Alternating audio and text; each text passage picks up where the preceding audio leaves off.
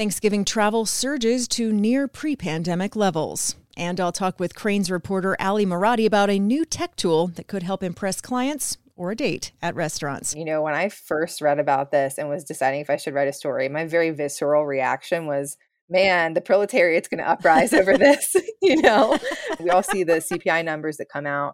You know, the cost of food at restaurants is up over 8.5%. I'm Amy Guth, and this is Crain's Daily Gist for Tuesday, November 22nd.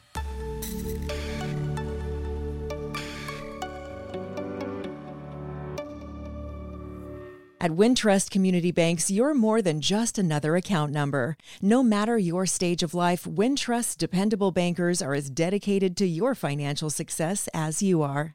After three decades of serving communities across Chicagoland, Wintrust has built its reputation on exceptional customer satisfaction and a strong local presence. That's why Wintrust is proud to be ranked number one in customer satisfaction in retail banking in Illinois by JD Power.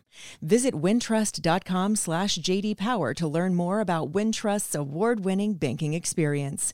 Members FDIC. For JD Power 2022 award information, visit jdpower.com/awards.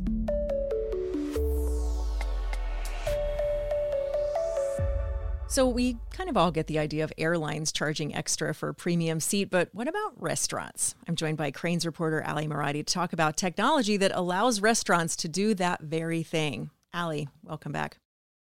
Thanks for having me. You know, I kind of can't believe this didn't exist sooner, but you know, as soon as I, I saw your reporting on this, I, I thought it was super interesting this idea of premium seat in a restaurant. But how are we defining a premium restaurant seat? That's a great question, Amy. So it depends on the restaurant, it depends on the night, and it depends on the time of night as well. So let's talk about one of the restaurants that has incorporated this technology, which is River North Steakhouse and Georgetti, 82 year old restaurant run by third generation owner Michelle Durpetti. They are slowly integrating this, you know, being such a storied institution. She said, I want to go slow and sure with this. And they only have two booths available on this platform. And the platform itself is called Tablz with a Z. It's a startup tech company that isn't really based anywhere because everybody's remote. But basically, how it works is the restaurant will integrate the technology into their homepage. So when you, as the customer, go to make your reservation via their website, it'll say, Do you want to choose your table? And then you can go in, look at the time slot, pick your day, pick your table, and see how much it's going to charge you. So at Gene and Georgetti, they only put two booths on there. One is the Frank Sinatra booth, which okay, you know whose table that was. Right. The other one is the VIP booth, and that booth has sat a lot of celebrities from Vince Vaughn to Will Ferrell to Fleetwood Mac, etc. And I went in and just plugged in a Friday night in a couple of weeks. I think I did December 2nd. Sitting at the Frank Sinatra booth will cost you $25 at 8 p.m. on that Friday. If you want to sit there sooner at 6 p.m., for example, it's only $20. If you want to sit there before 5:30, you don't have to pay anything to reserve that. So what you can see happening there is sort of this demand economy situation where, you know, people want to eat at 8 p.m. on a Friday night in a special booth, you're going to have to pay a little bit of a premium on it. Now, other restaurants, they choose different tables that they put on this platform. Not every table is, you know, the best table. Roka Akor Japanese Steakhouse in River North is another one doing it. And they told me that the window seats basically you know there's these floor to ceiling windows oh sure they've got those big windows mm-hmm. yeah they're two tops so it's maybe like a date night situation he said those have become the most popular ones and again, it's exactly what we've come to expect from airlines. You know, do you want an aisle seat? Do you want to be like close to the front? Do you want that extra leg room? That's going to cost you. And I think, you know, over time, we've kind of accepted just that's the reality of airlines. So it makes sense that we would kind of be trying this out in the restaurant world are, are people pushing back on it or are they like okay yeah this is the the first class seat i get it that was my first question. You know, when I first read about this and was deciding if I should write a story, my very visceral reaction was, man, the proletariat's going to uprise over this, you know, right? Like it's one more thing, inflation. Right, totally. We've all seen, we all see the CPI numbers that come out. The cost of food at restaurants is up over eight and a half percent in October over a year ago. I think even since the pandemic, inflation aside, costs have gone up. You know, I was just having a conversation recently with a restaurant operator who was saying, You know, the fact that lunch is slower has caused prices to go up because they have to charge more to make it a viable business, you know? So we're seeing a lot of costs go up. My initial thought was that people are not going to want to do this. You know, two of the restaurants I talked to said that they haven't received much pushback. And part of the reason is because it is completely optional. Like I said, not every table you have to pay for. You know, you can go at an earlier time, sit at a different table, whatever. You don't have to do it at all. The founder of the company Tablz he told me that typically restaurants put about 15 to 20% of their tables on this platform I did talk to an expert, however, that said adding one more cost is going to prohibit this technology from taking off in a broader sense. And he said it's because already these are at fancier sit down restaurants. Maybe it'll get people that are celebrating a special occasion. It's an anniversary and they want to make sure that they get a nice table. But that's still not a ton of people. People that maybe aren't as impacted by inflation or not as worried about inflation so it's going to be interesting to see how much this takes off and how many other restaurants adopt it. But I will say that for restaurants, this is a new form of revenue, and that's very exciting for them. Are there restaurants that are putting all of their tables on just to base it on time? Like, oh, if you want to get a table at the last minute, during the dinner rush hour that'll maybe cost you or is it generally just a fraction of the tables it's generally just a fraction of the tables i'm told and the pricing varies and that's something that is fluid and the restaurant gets the final say on i think that they test them out a little bit Roka Akor, I think, said they started out just charging like three or five dollars to see if people would do it. And then when they were doing it, they increased it a little bit. The owner um, and founder of Tablz, he told me that Typically, customers pay between $5 to $100, and that's across the country.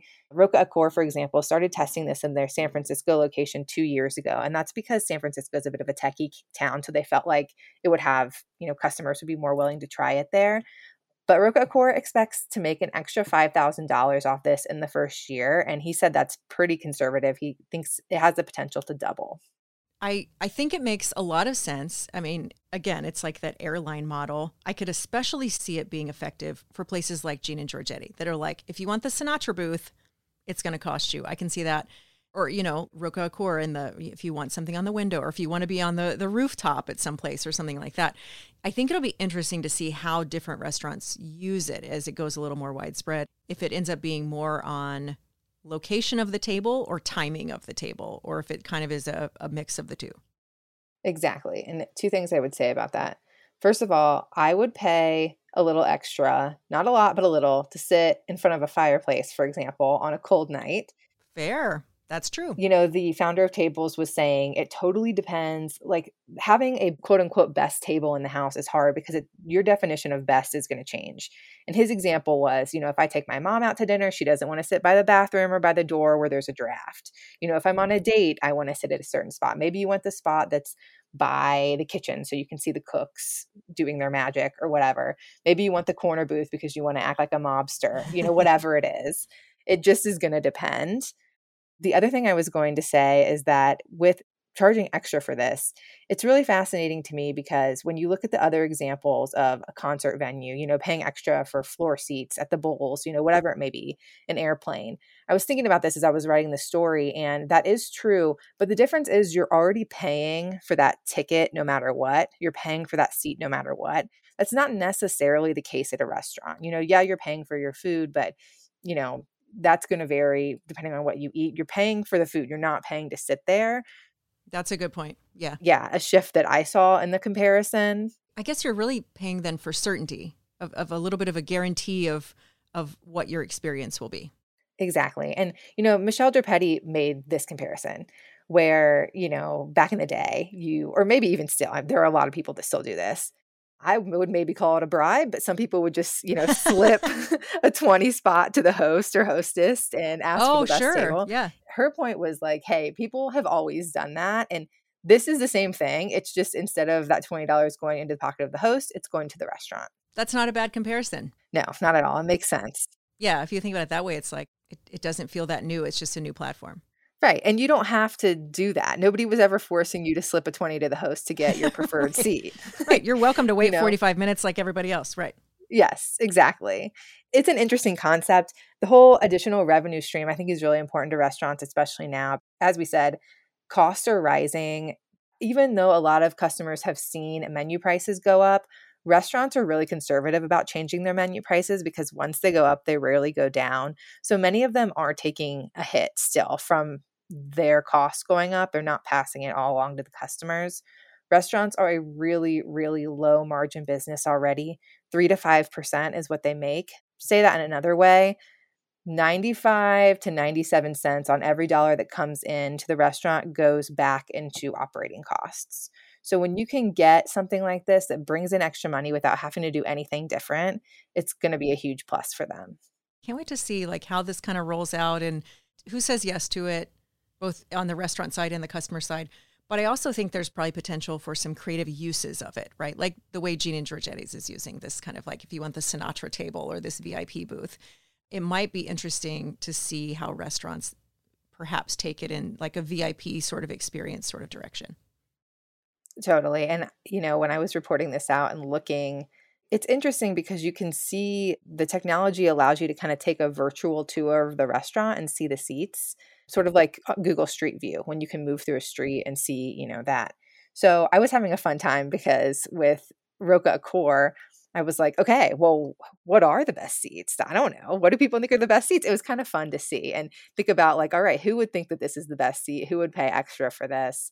I think that there, when I was looking, I didn't see any that were over 20 or 25 bucks, and same at Gene and Georgetti's. So I think what'll be fascinating to see is if that ends up getting bumped up. You know, if people really start using this, are they going to sort of bid the price of that seat up? We'll see. Yeah, we will see. I wonder where premium seating will land next, what industry it'll hit. Exactly. Remains to be seen. All right. Always a pleasure, Allie. Thanks so much. Yeah. Thanks for having me. Coming up, CME and CBOE recommit to crypto after the FTX collapse. We'll talk about that and more right after this.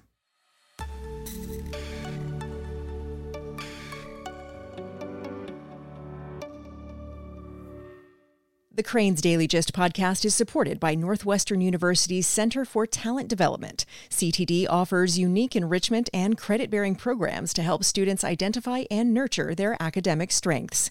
In person and online, winter courses for pre K to grade 12 are enrolling soon. Learn more at ctd.northwestern.edu.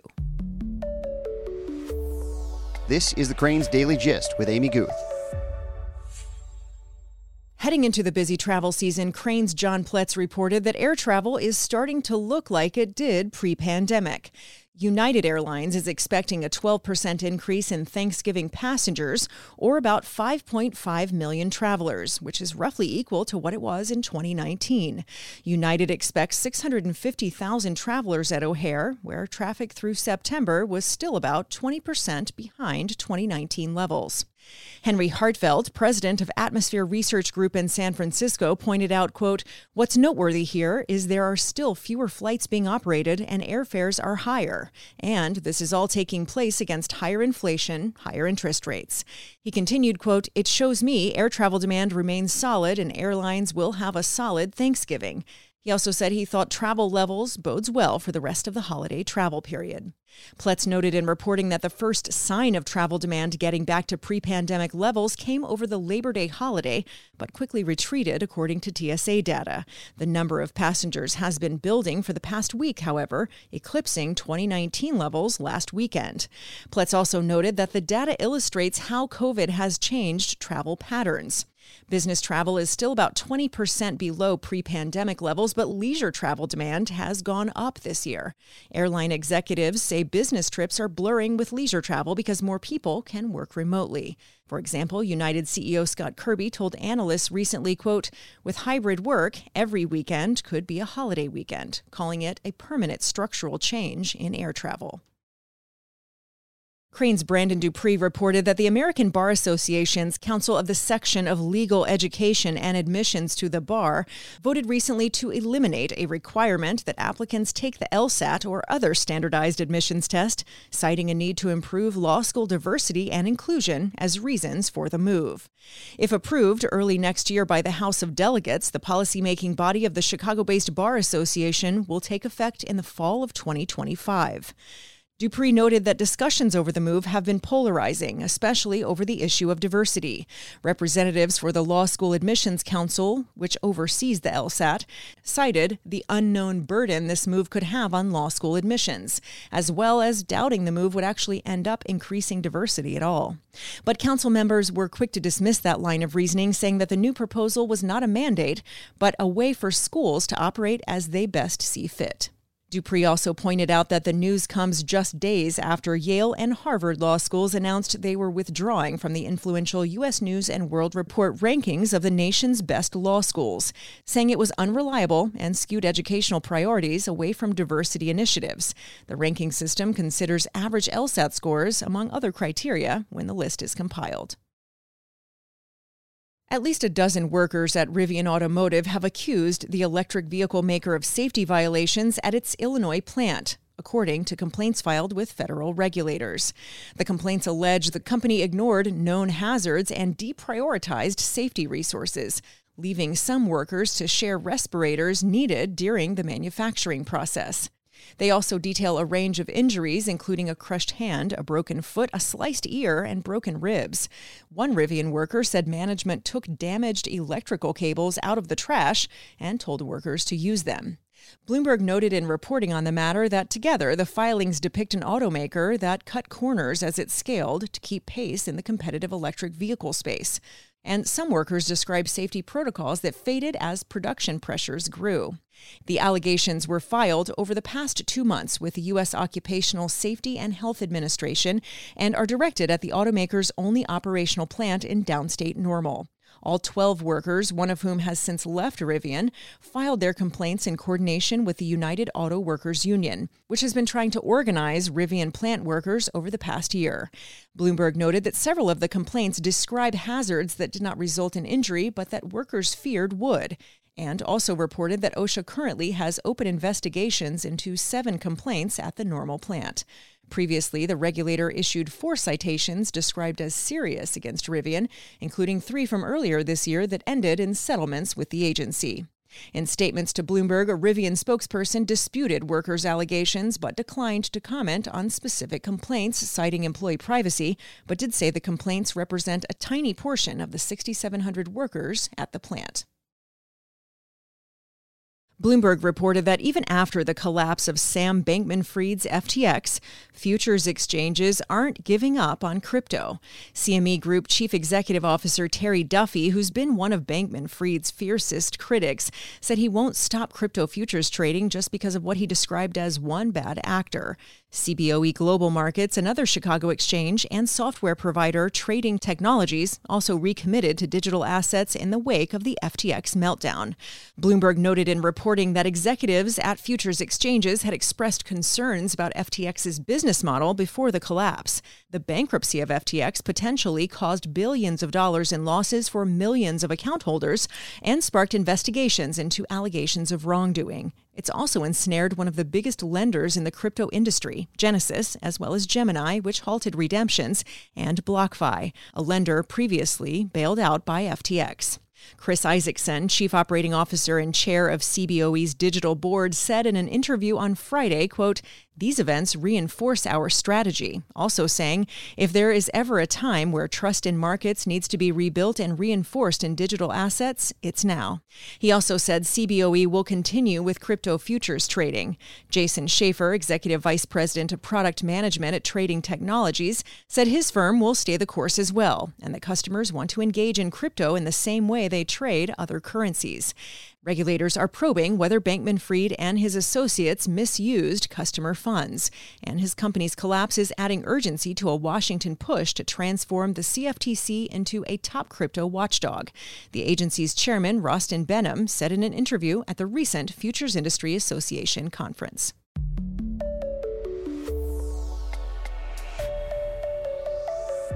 That's Crain's Daily Gist for now. Check in on our continuous news feed at chicagobusiness.com. Thanks so much to today's guest, Crain's reporter, Ally Marotti. You can follow all of our conversations on Apple Podcasts, Spotify, or wherever you like to get your audio on demand. Don't forget to subscribe and please rate and review Crain's Daily Gist. Our show is produced by Todd Manley at Earsight Studios. I'm Amy Guth. Thanks so much for listening, and I'll meet you right back here next time.